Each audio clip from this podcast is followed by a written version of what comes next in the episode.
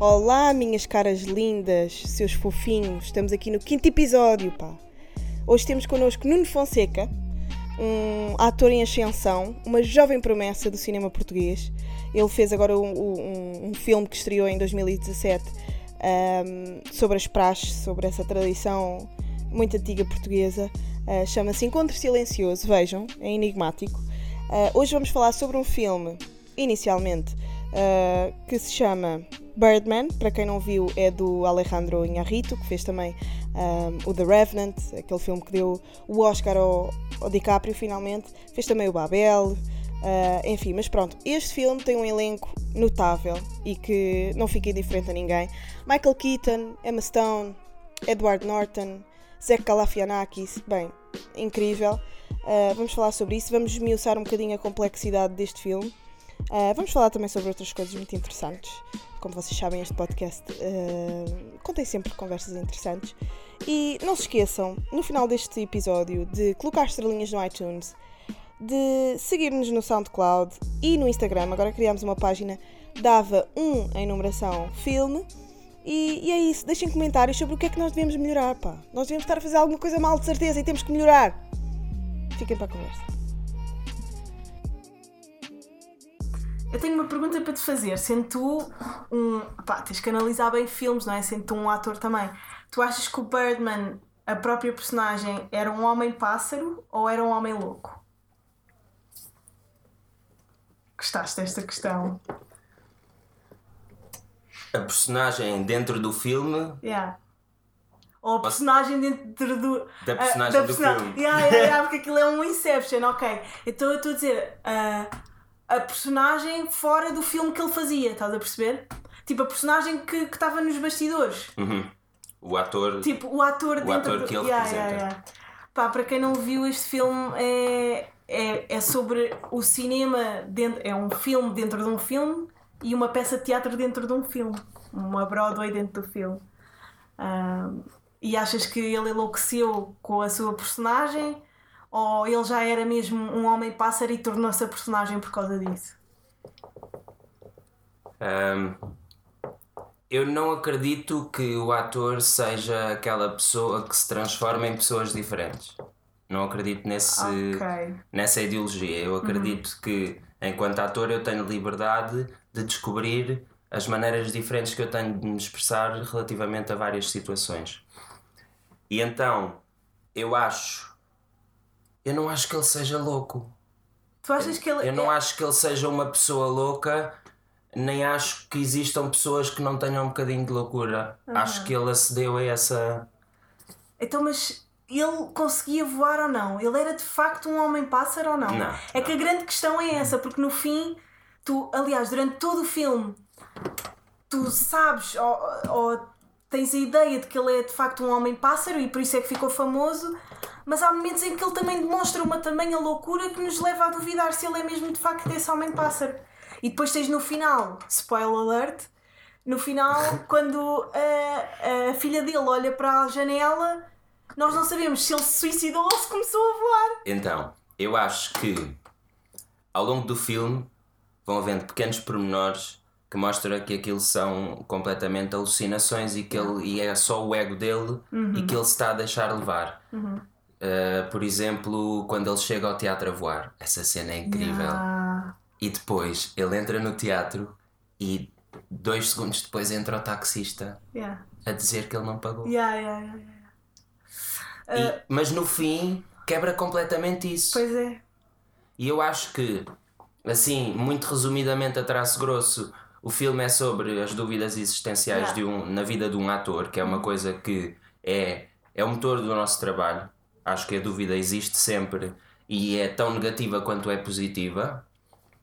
Claro que às vezes pode ser mais negativa do que positiva, mas ah, ah, eu, acho, eu acho que é mesmo o, o motor do trabalho, a dúvida. Eu, eu, eu não ter certeza daquilo que eu estou a fazer, pelo menos no teatro, porque não.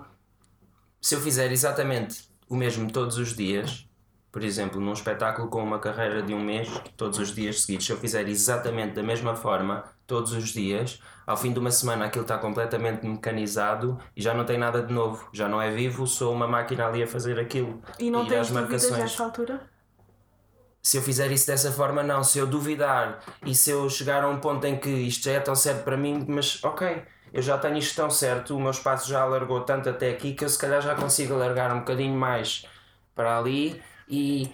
E não sei, eu tive agora a oportunidade de fazer o Linier no Cyrano, que esteve na Quinta da Regaleira agora até, até sábado Ah, que bom. e ehm, era uma personagem que tinha, que tinha muito essa liberdade e aquilo nós só tivemos em cena às sextas e aos sábados entre junho e, e final de agosto. E só repetindo duas vezes por semana eu fui tomando como certas as coisas mas tinha sempre a liberdade de ir experimentando coisas novas. E acho acho que é isso que mantém o nosso trabalho vivo. E acho que essa dúvida no caso dele é. Pronto, é, o- é, o- e é o filme até ao fim, não Sim, é? sim, sim. A dúvida está sempre lá. Tanto para nós como para, o- para, para a personagem até. Ah, a nossa dúvida. Eu acho que mais para nós do que para ele. Sim, porque, mas ele também duvida muito das suas. da sua capacidade, por exemplo, de se manter são. E, e, e depois passa essa dúvida para nós, não é? O que é que é mais difícil? É fazer cinema ou teatro?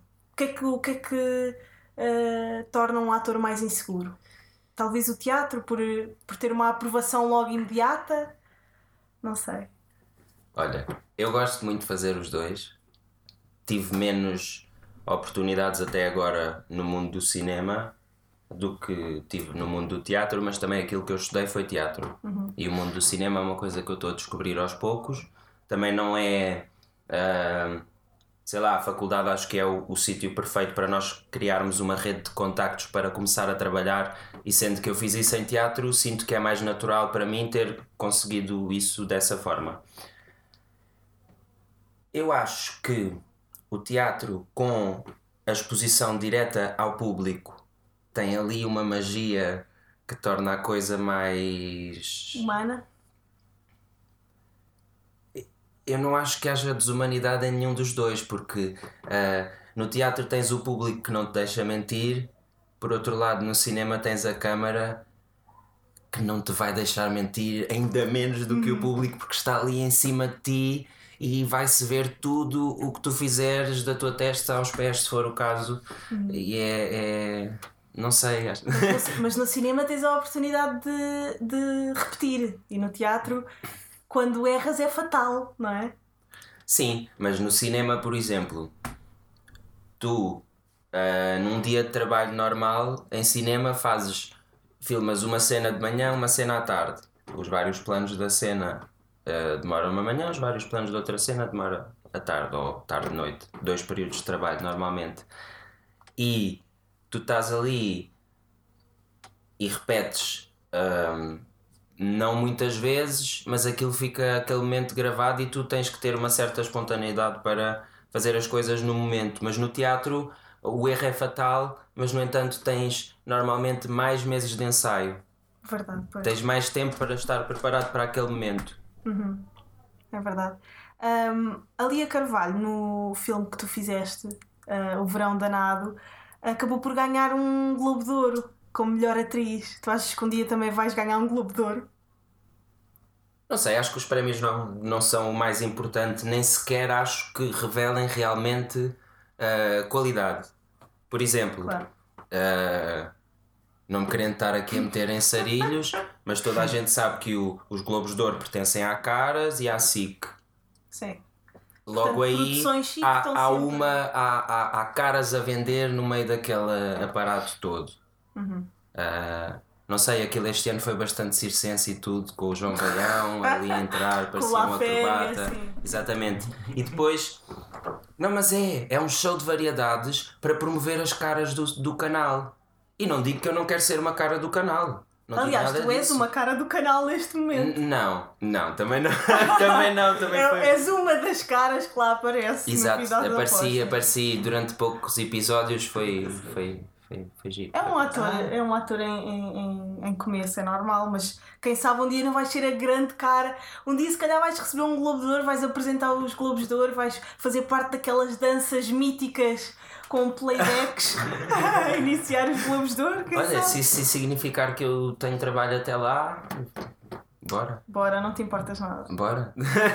Mas achas que então ah, o cinema português ou ah, a virtude do cinema português não se aproxima daquilo que são os Globos de Ouro? Ou ah, ainda está ali, apesar de ser uma coisa completamente comercial? Aliás, eu acho que nem é comercial, é mesmo comercialona. E depois aparece um, um resquíciozinho de cinema português, real, artesanal, ou aquilo é só. E Isto, isto levaria aqui a uma discussão muito longa que, que é uma discussão bastante frequente, pelo, pelo menos no curso que eu fiz lá na faculdade.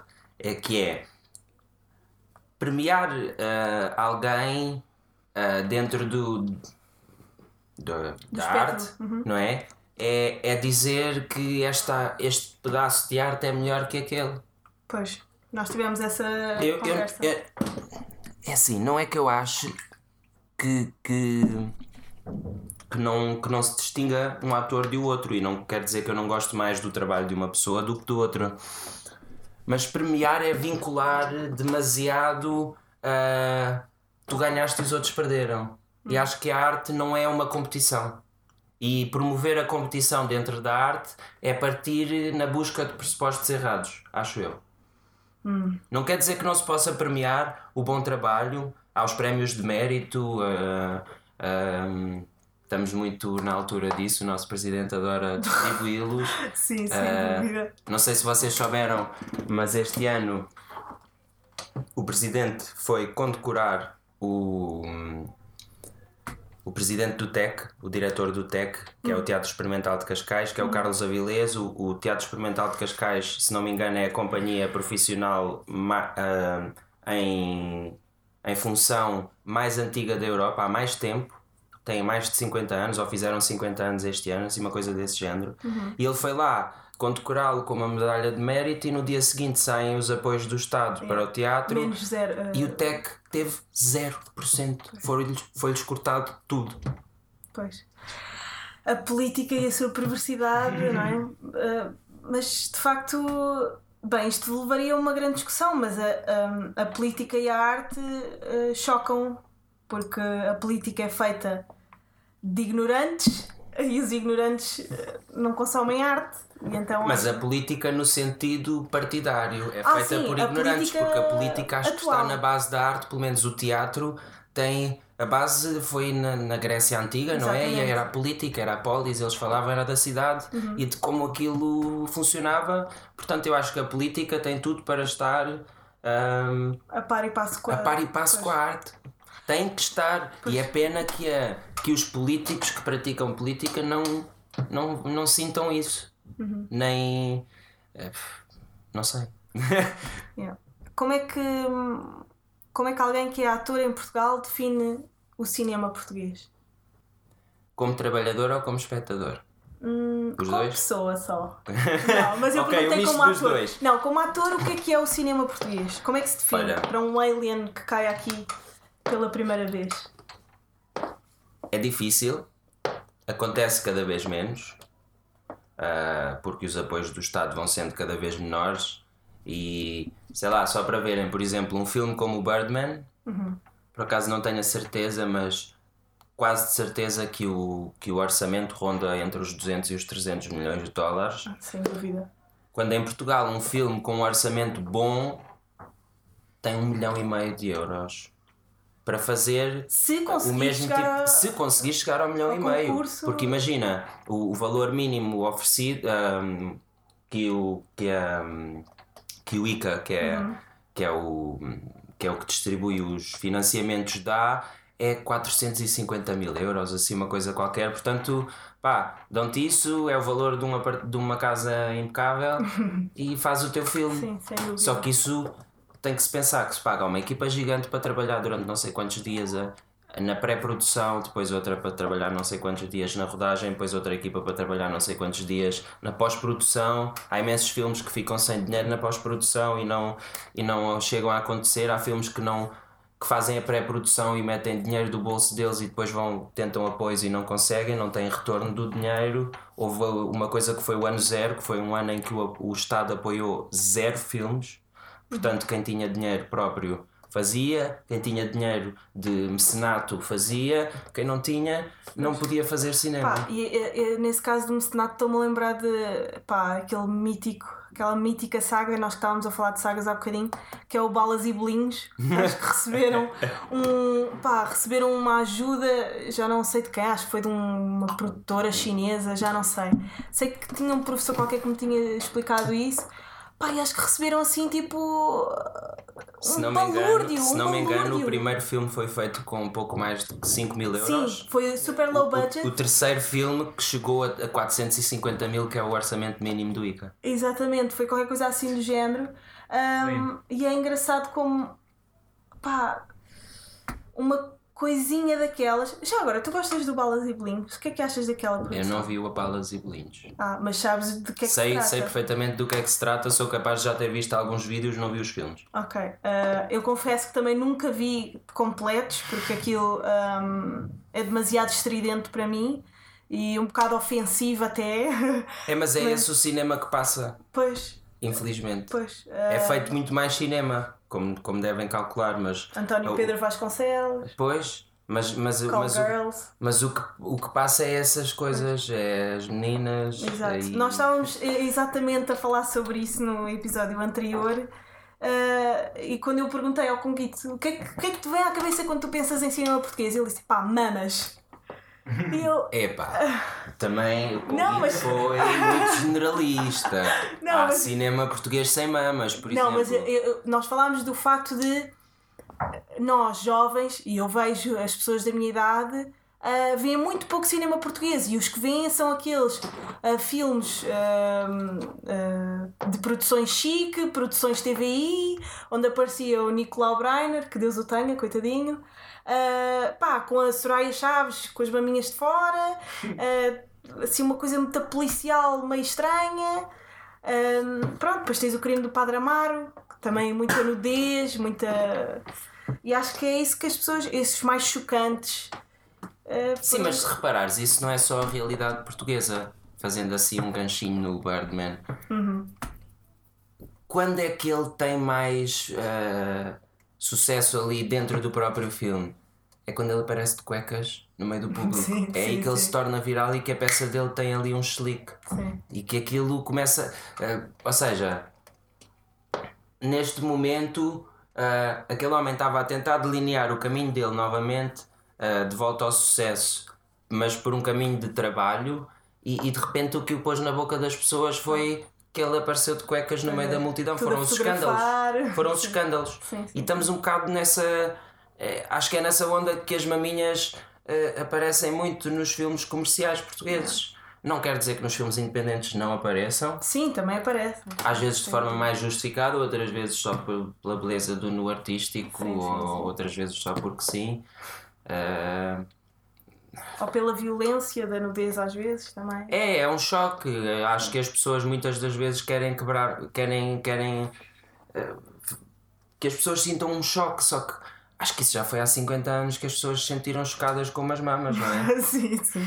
Yeah. Não, é verdade, se forem verdade, ver o, sim. início das, das artes mais feministas e esse tipo de movimentos, eh, isso já começou há muito tempo. Aí no início é que era chocante uma Ah, mulher mas aparecer a, a de peito. sociedade vai ser sempre meio Eu púdica em Eu relação. espero que não. Eu também, mas acho que acho que a arte tem que, tem que respirar no nosso país um bocadinho mais para ah, se mudarem essas mentalidades e para se mudar a visão que se tem do cinema português também. Mas para respirar precisa de espaço. Acho que neste momento é preciso ahm, criar espaço para as pessoas poderem trabalhar. Mas tu não achas que o cinema ah, português agora tem tido muito mais ah, visibilidade? Por exemplo, com o Ruth, o do Eusébio, eu achei que foi uma coisa muito bem partilhada, uma coisa bem feita até, ah, com bons atores e não sei. Eu não tens aqueles Ruth. remakes, tens aqueles remakes, pá, Os remakes. são engraçados e tal, não é cinema Eu incrível. tenho pena é que esses remakes sejam, por exemplo, ah, na Não, estou a altura em que o do Leão Encontro Silencioso do- esteve, na, esteve nas salas de cinema, nós tivemos acesso ao número de bilheteira, não é? Uhum.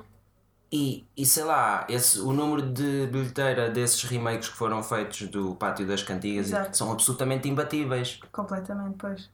Mas também tens um César Mourão, uma Dania Neta, aquelas caras das novelas. Lá que- está, é, é, é um bocado a ideia pop Pois, é a cultura pop do cinema É, português. é um Pois. bocado por aí, Uhum. porque é, é, é o que acaba por vender. As, as, a RTP, por exemplo, acho que está a apostar muito no, no formato das séries e fazer coisas que até são inovadoras. Eu Sei lá, o Sim. Chef, por exemplo, é um exemplo de uma série que agora até está a passar outra vez que 1986 fala de coisas novas, Também. fala de coisas diferentes daquilo que as séries falam em Portugal. Ahm, acho que acho que eles estão a apostar num formato novo, mas depois, por exemplo, Chega-te um bocadinho mais para aqui. tudo o que tudo que mete assim uma crítica um bocadinho mais política já vai para fora do horário Não, mas olha, nobre. eles têm agora. Ah, sim, fora do horário por, por nobre. exemplo, pois. Ah, sim, mas em horário nobre acho que vai sempre jogar um bocadinho pelo seguro, nem vão passar assim ah, coisas demasiado mas rebeldes. depois vamos manter as pessoas no mundo mais ou menos. Mas, ah, mas E- pronto, isso, isso Eu acho, acho- que nunca eu- vai mudar. Infeliz- Não sei. Ou seja, não acho que tenha que haver uma, uma mudança drástica das coisas de todo. Mas acho que. ahm, Tem que se desafiar um bocadinho as Tem que se- pessoas a, a gostarem de coisas novas, não é? não é sequer a gostar, é só experimentarem, darem hipótese. Hum. Mas, por há exemplo, há muitos o- sítios que não têm acesso a teatro, que não têm cinemas. Sim, E, e levar. Há projetos que tentam levar isso é. a, a esses sítios e, e não sei, por exemplo, o teatro está muito sediado em, em Lisboa e no Porto, mas os Verdade. outros sítios também têm cidadãos que se calhar gostariam de ver teatro. Uhum. E não acontece tanto. E acho que há uma má distribuição dos meios. Tu já fizeste teatro aonde? Eh, de- pelo país? Sintra? Estavas agora? Felizmente já tive a oportunidade de fazer um bocadinho de norte a sul. Já, já, já trabalhei ah, com, com algumas companhias em alguns sítios diferentes em Lisboa. Uhum. E depois, com uma companhia que foi os Artistas Unidos, eu fiz uma digressão com um espetáculo que foram os acontecimentos do David Gregg. E fomos a Vila Real de Santo António, ahm, Castelo Branco, Setúbal, Caldas da Rainha. Sim, senhora. Lolé. eh, já tive a sorte de correr a alguns sítios. Sei lá, o Encontro Silencioso foi rodado na Covilhã. Ah, boa. Foi, foi fixe. Foi assim Muito uma... bem. E realizadores portugueses, quem é que para ti é assim o supra-sumo atualmente da, da realização cinematográfica? Pá, eu posso calhar, dizer. né? Também. e de- sim, de filmes, aliás, de filmes, ah, estava a pensar. Mas há realizadores de filmes que também fazem teatro. Estou-me a lembrar do Marco Martins, por exemplo. O Marco Martins e o Tiago Guedes, que são assim um bocado da mesma onda. Gosto, gosto muito do trabalho deles, gostei imenso de ver o São Jorge. Ai, adorei essa Ah, apesar de achar que tem ali alguns problemas cronológicos, isso não me permitiu adorar o filme. Mas, é, mas lá está, é outro filme que expõe um tema diferente, não é Sim. popalhada Completamente. e conseguiu ter algum sucesso. Não, consegui ter muito sucesso. Cá não tanto. Mais lá fora dois do Globos que de cá. Ouro. Vá, Sim, eu mas- volto aos Globos de Ouro.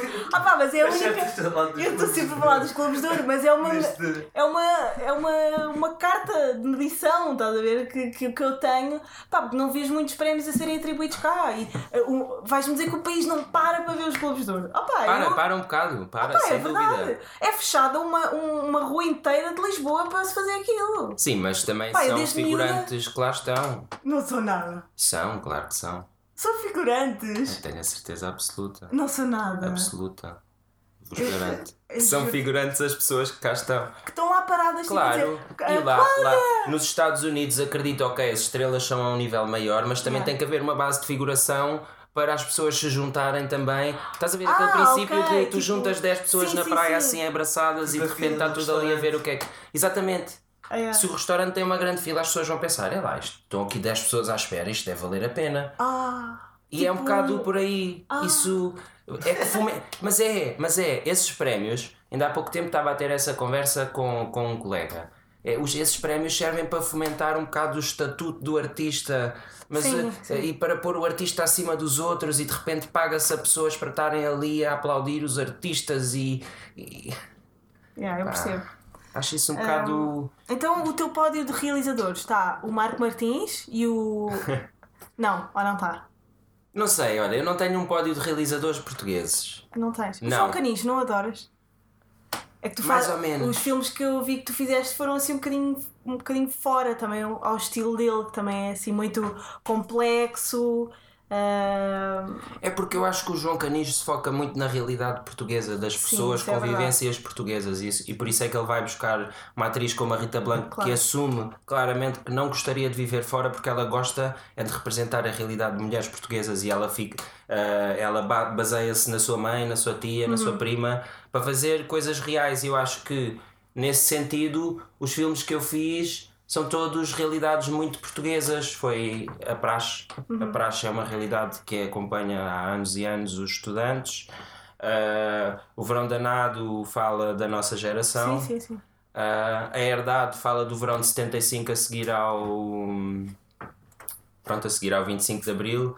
Ah, uma altura em que os sindicalistas reivindicavam muito trabalho e uma altura em que Portugal era muito quintas e quintas e amiguinhos e eu dou-te um bocadinho do meu terreno e tu dás um bocadinho do teu e Então tu também. eu gosto dessa realidade Pois, portuguesa porque nós temos gosto. uma história interessante ah, Mas há quem ache que é maçante ver essa realidade. Há quem ache que João Canijo é, é deprimente. É porque se acham deprimentes enquanto portugueses. Não, é porque, porque o cinema americano é vendido de uma forma muito massificada. E aquilo tem regras. Tem regras de tempo por plano. E para os filmes de ação, por exemplo, coisas Claro. de 3, 4 segundos é o máximo que tu vês. Pois nós temos planos E- muito longos. Sim, por exemplo, no. Encontro Silencioso nós fizemos um plano que tem 8 minutos. Uma sequência, o- os, os planos do Birdman, Sim. pronto, aquilo claramente tem zonas One- onde tu one- consegues one perceber que há cortes, especialmente quando eles focam em paredes, é quando há as mudanças, é, isso é muito claro, mas eles tentam que o filme pareça que seja um caminho só. Sim, sim, sim. Como é que se, eh, não é one cut, é hum, Aquilo chama-se plano One de shot. sequência. Ah, sim, plan... eh, one shot também se diz. Ah, bem, nós já estamos quase, quase a terminar e eu preciso que tu me digas ah, qual é o filme ou os filmes que toda a gente devia ver. Eu tenho tentado sempre fazer esta pergunta. ah, não precisa de ser cinema português, mas filmes que tu achas que toda a gente devia ver pelo menos uma vez. Agora, puste no spot. Dois. Dois Tenho filmes? dois. Ok. Assim, completamente diferentes. Explica porquê depois. Explico porquê. Primeiro o Whiplash. Hum, uhum. Whiplash. Ah, não me lembro do realizador, mas adorei o filme. Uh, Damien Apesar de- Chazelle. Não. É, o- é o realizador do La La Land também.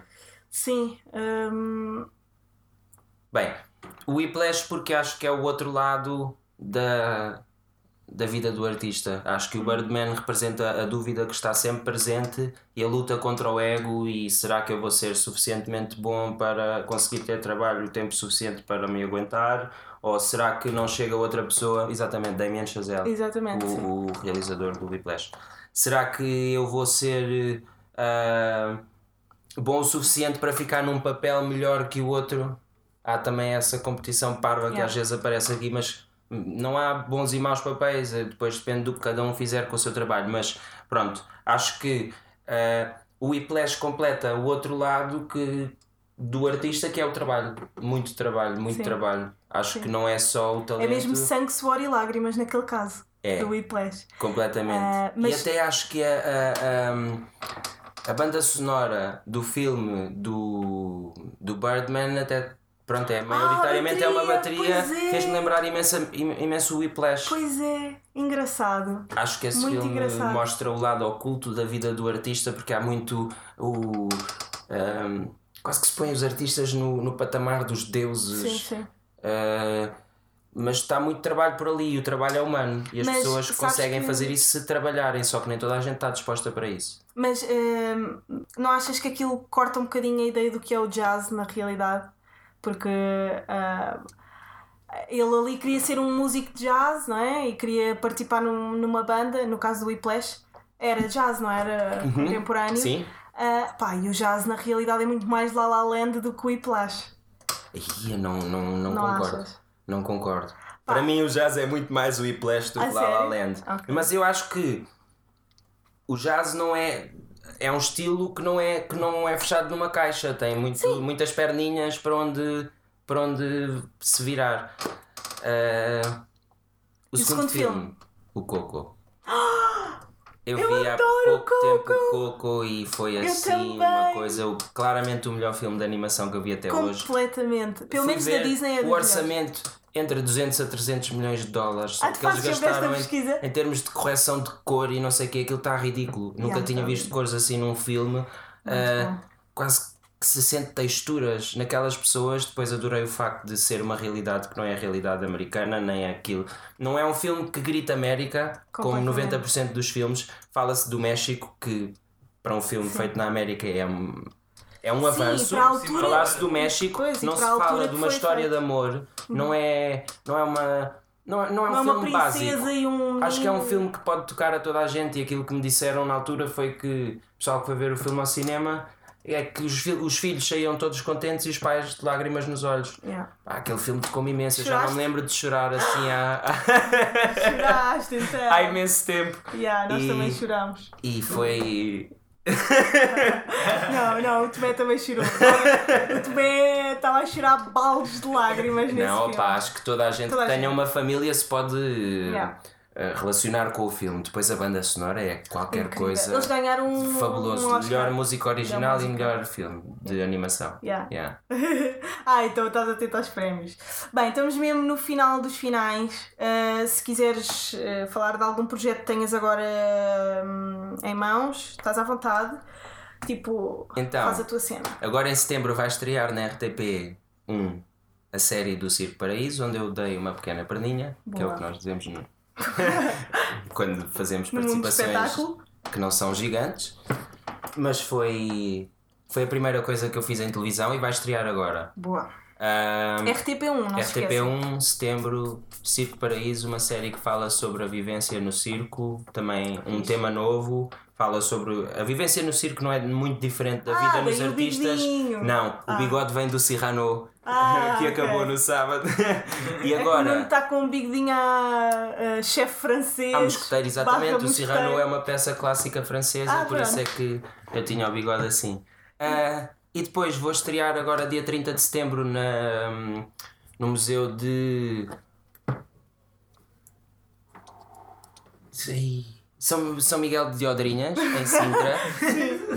Ah, as nuvens do Aristófanes com os tapafuros, que era a companhia com quem eu acabei de fazer o Cyrano agora. Muito bem, e então acabou por hoje esta conversa. Ah, espero que tenham gostado e. hum, Adeusinho. Diz adeus. Tchau, pessoal. Adeus.